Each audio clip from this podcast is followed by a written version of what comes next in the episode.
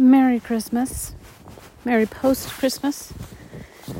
Happy solstice. Happy post post solstice. Happy Kwanzaa. Happy 12 days.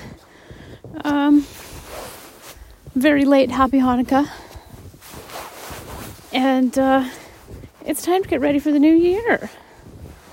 Hello, sweetie darlings. This is T. You're listening to Burning Tarot. And these squeaky sounds you hear, and the scrapey sounds, that's me stomping my way through the snow. We've got a good foot and a half or so on the ground here. Maybe more. I don't really know. I am out in the beautiful pine forest. And I'm already winded from walking this way. Listen to that. it feels really good. It feels great to be out here. I'm just out of shape because I've had this knee injury for, I don't know, six weeks or so. But today, knock on a pine tree, it's all going well. And I do hope you had good holidays. One thing about the holidays whichever ones you celebrate or choose not to at this time of year, um, they tend to be fraught.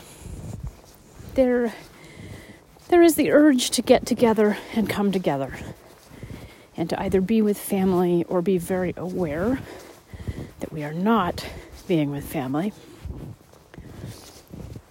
Um, there's a lot of you know, it's the darkest time of the year, right? Our last Burning Tarot podcast was about the solstice lead up. And we pulled a card that's about really experiencing grief and maybe enough grief that we eventually can let go of some things that are hanging on to us. Five of Cups, that was. So it's an interesting time of year, huh? For a lot of us, now that the Christmas part is over, there is New Year's to come. And that might be a fun idea or it might bring more stress. Kind of depends on how you usually do New Year's Eve. Whether the idea of a New Year seems significant to you. You might prefer the astrological New Year, kind of the pagan New Year in March with the equinox, you might celebrate Chinese New Year, which is not right now. But our American culture is full of January 1 vibes. And for a lot of us, this time of year is a time of reckoning, a time of considering what the whole last year has been about. In a um, freelance writers group that I'm part of every year at this time. Everybody uh, posts a summation of their previous year. And the place that we do that, the, the topic prompt is the good, the bad, and the ugly. So we get in there and think about what went on in 2021. And maybe we allow ourselves to articulate hopes for 2022. So that's a fun, fun. It's an interesting activity, and it can be really productive.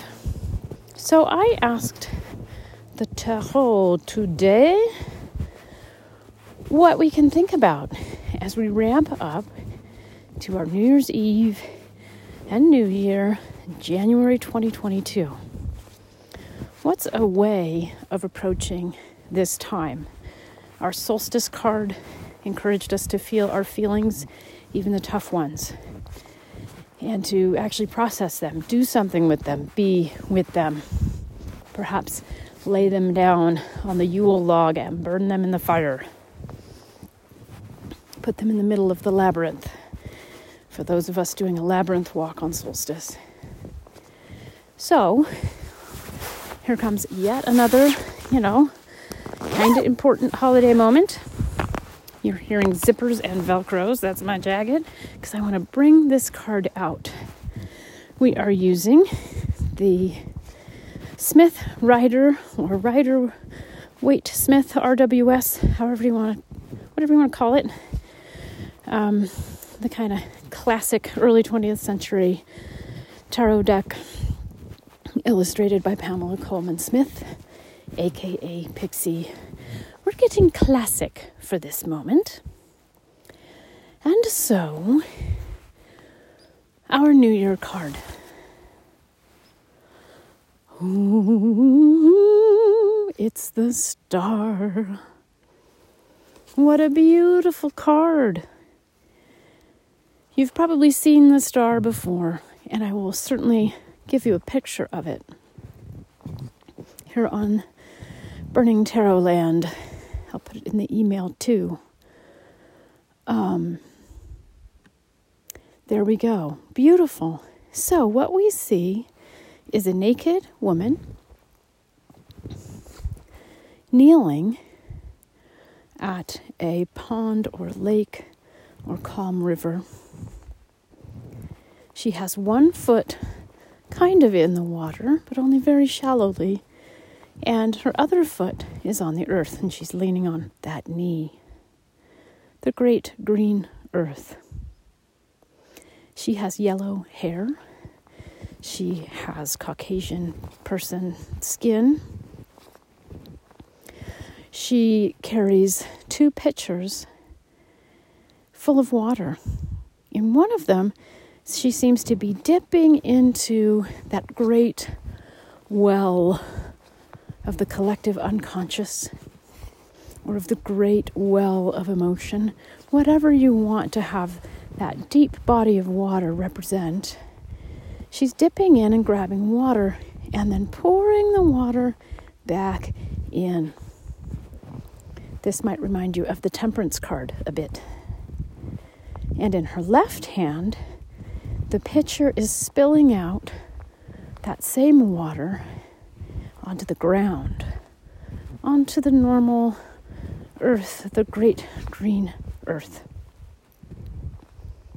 Behind her, there's a funny little tree. I think it looks funny. It is a light, kind of a night or twilight, but it seems cheerful, and there's a little tree that you can see. There's a funny little bird atop the tree, red, and it is an ibis a bird that uh, is said to represent the Egyptian god Thoth or Thoth. Behind all that is a blue sky, presumed nighttime, and yet sort of light colored. And there are eight stars, and they are all. Um, eight pointed stars. Mostly in these decks, you'll see a lot of five pointed stars. These are eight pointed stars, and one of them is quite huge. For this time of year, it's very yellow and shiny. You could imagine this would be the kind of star that would lead the wise men to a manger in the Christian Christmas story. So there we go. And the card itself is number 17 in the major arcana. This is an awesome card. Let's just get that part over with. there are some older traditions in which the star is somehow not a good card, but I think they're much older. Um, if you see this illustration, you just get filled with this sense of like, Ah, which is pretty much how I feel in this beautiful forest right now. I am so happy to be mobile, to be able to walk, make these squeaky walking sounds for you.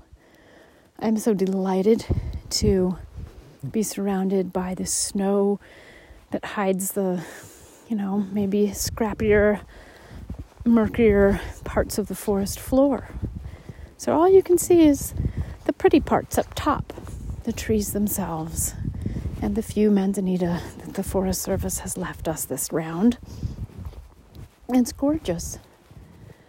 And there are lots of whitish and grayish and taupe clouds, stratus clouds, it looks like, just sort of painted across the sky.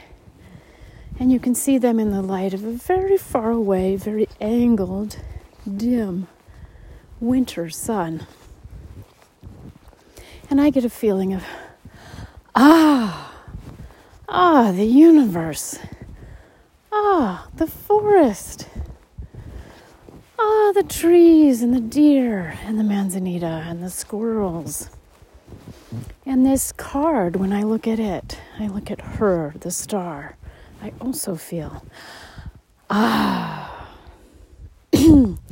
So if you're someplace where you can do it, you can just take a moment right now, take in a deep breath, and sigh out a big fat, ah. Let's do it again. Breathe deeply into your belly. Maybe make it a louder one if you can do that.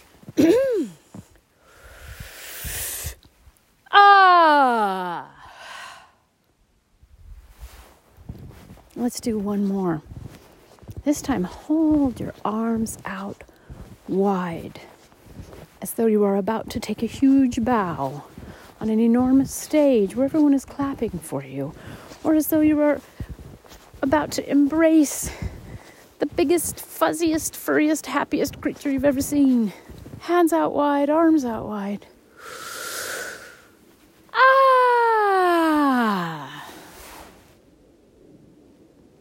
The star is that welcoming of experience. She is calm. She is lovely. She is focused. She is willing to be with the starlight and let it shine on her. She is willing to, she is enjoying, I think, dipping into the depths of her own and everyone else's emotion, into the kind of watery woo that surrounds us, that's underneath us, that's underneath this kind of humanity game that we play where we have money and we have social norms and we have words and art. And there's part of her that says, Well, that's all great and whatever, but let's scoop up some unconscious water. Let's scoop up some deep ancestral, you know, pre verbal stuff. And let's look at it. Let's pour it onto the material, practical, everyday earth. Let's pour some of it back into the ancestral unconscious pool. So she's kind of balanced that way too. She is naked. She's not afraid to be her own human self. She has moved a bit beyond shame and hiding, clothes and fig leaves. She is simply her bold, natural self. Now, that ibis in the background representing Toth, Toth or Thoth represents human art and language, particularly. Um, the magic that is making words, the magic that is making magic and ritual, the magic of poetry music, theater. So, this card lets us know that um, this unconscious dipping into the pool thing is essential for our creative development, our artistic development, our ability to communicate whatever it is that's important to us.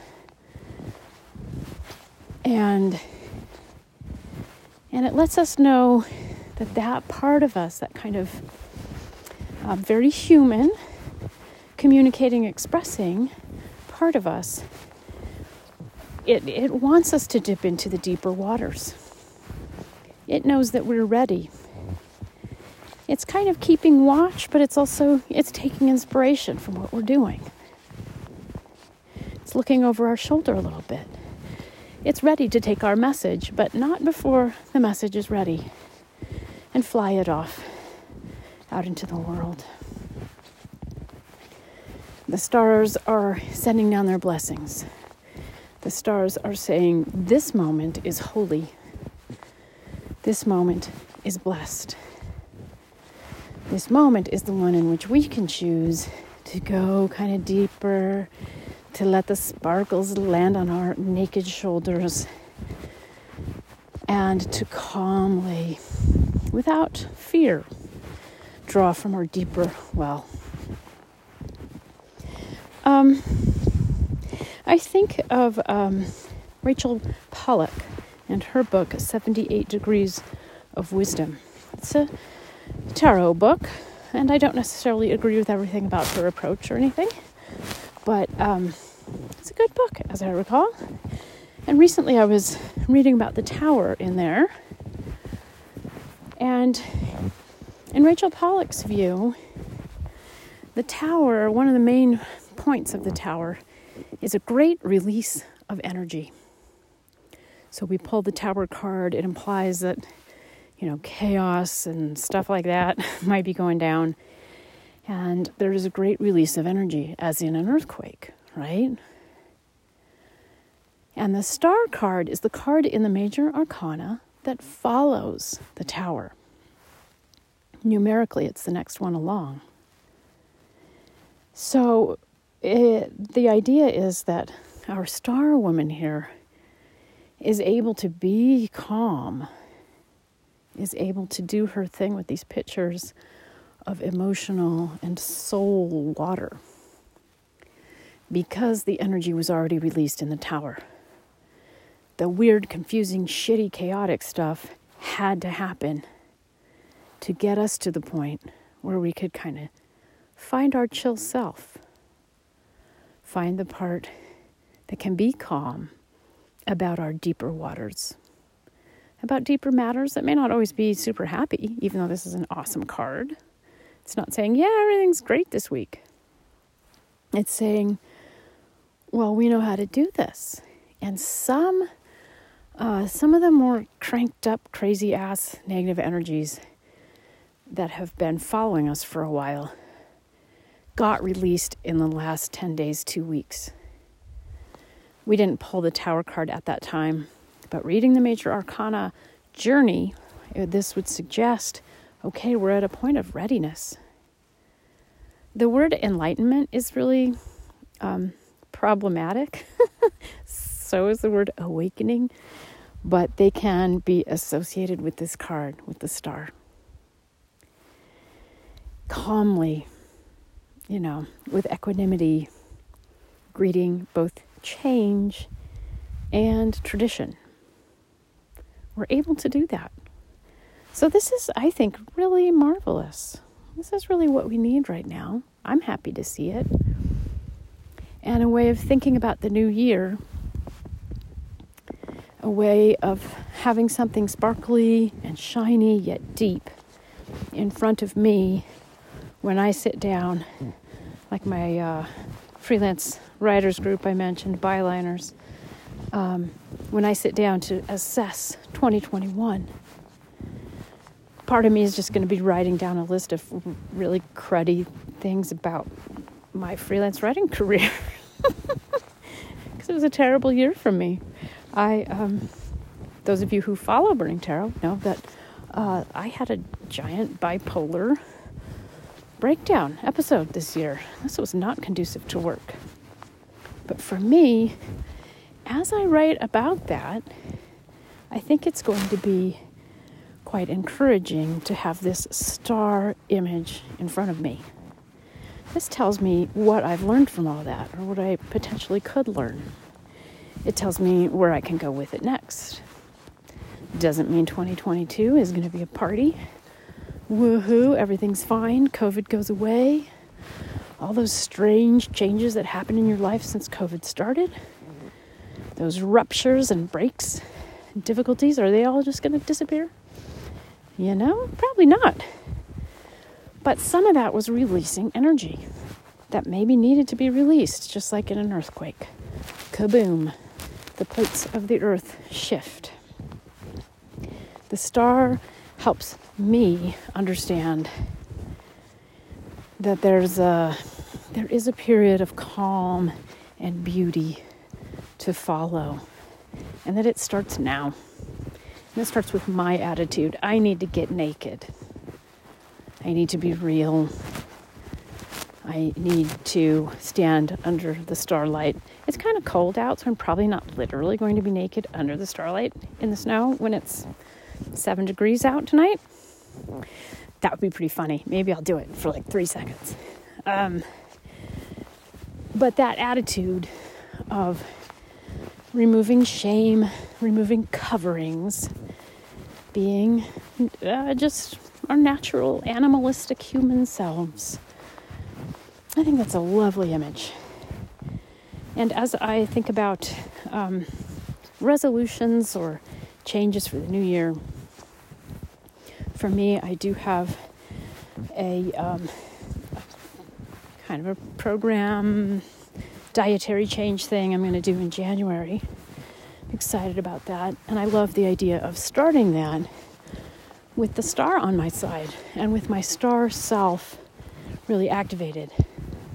That I'm just drawing water from a deep pool. And we all draw from that deep pool. We're all connected.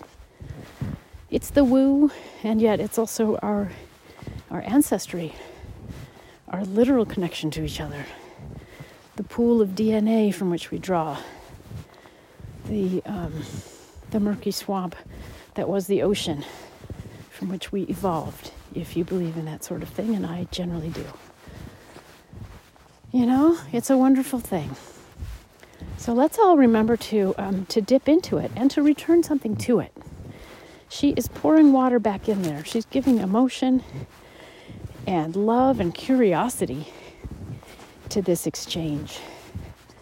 So it's also a good reminder to connect with our ancestors and with our own history and um, take of our emotion and our soulfulness and share it with the historical past, share it with the pool of ancestry from which we came. Acknowledge that, maybe thank our ancestors. So there you go, you guys.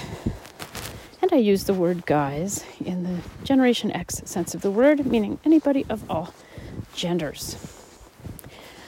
If you are younger and are in a generation that thinks that guy means male, uh, I invite you to set that supposition aside just during this podcast.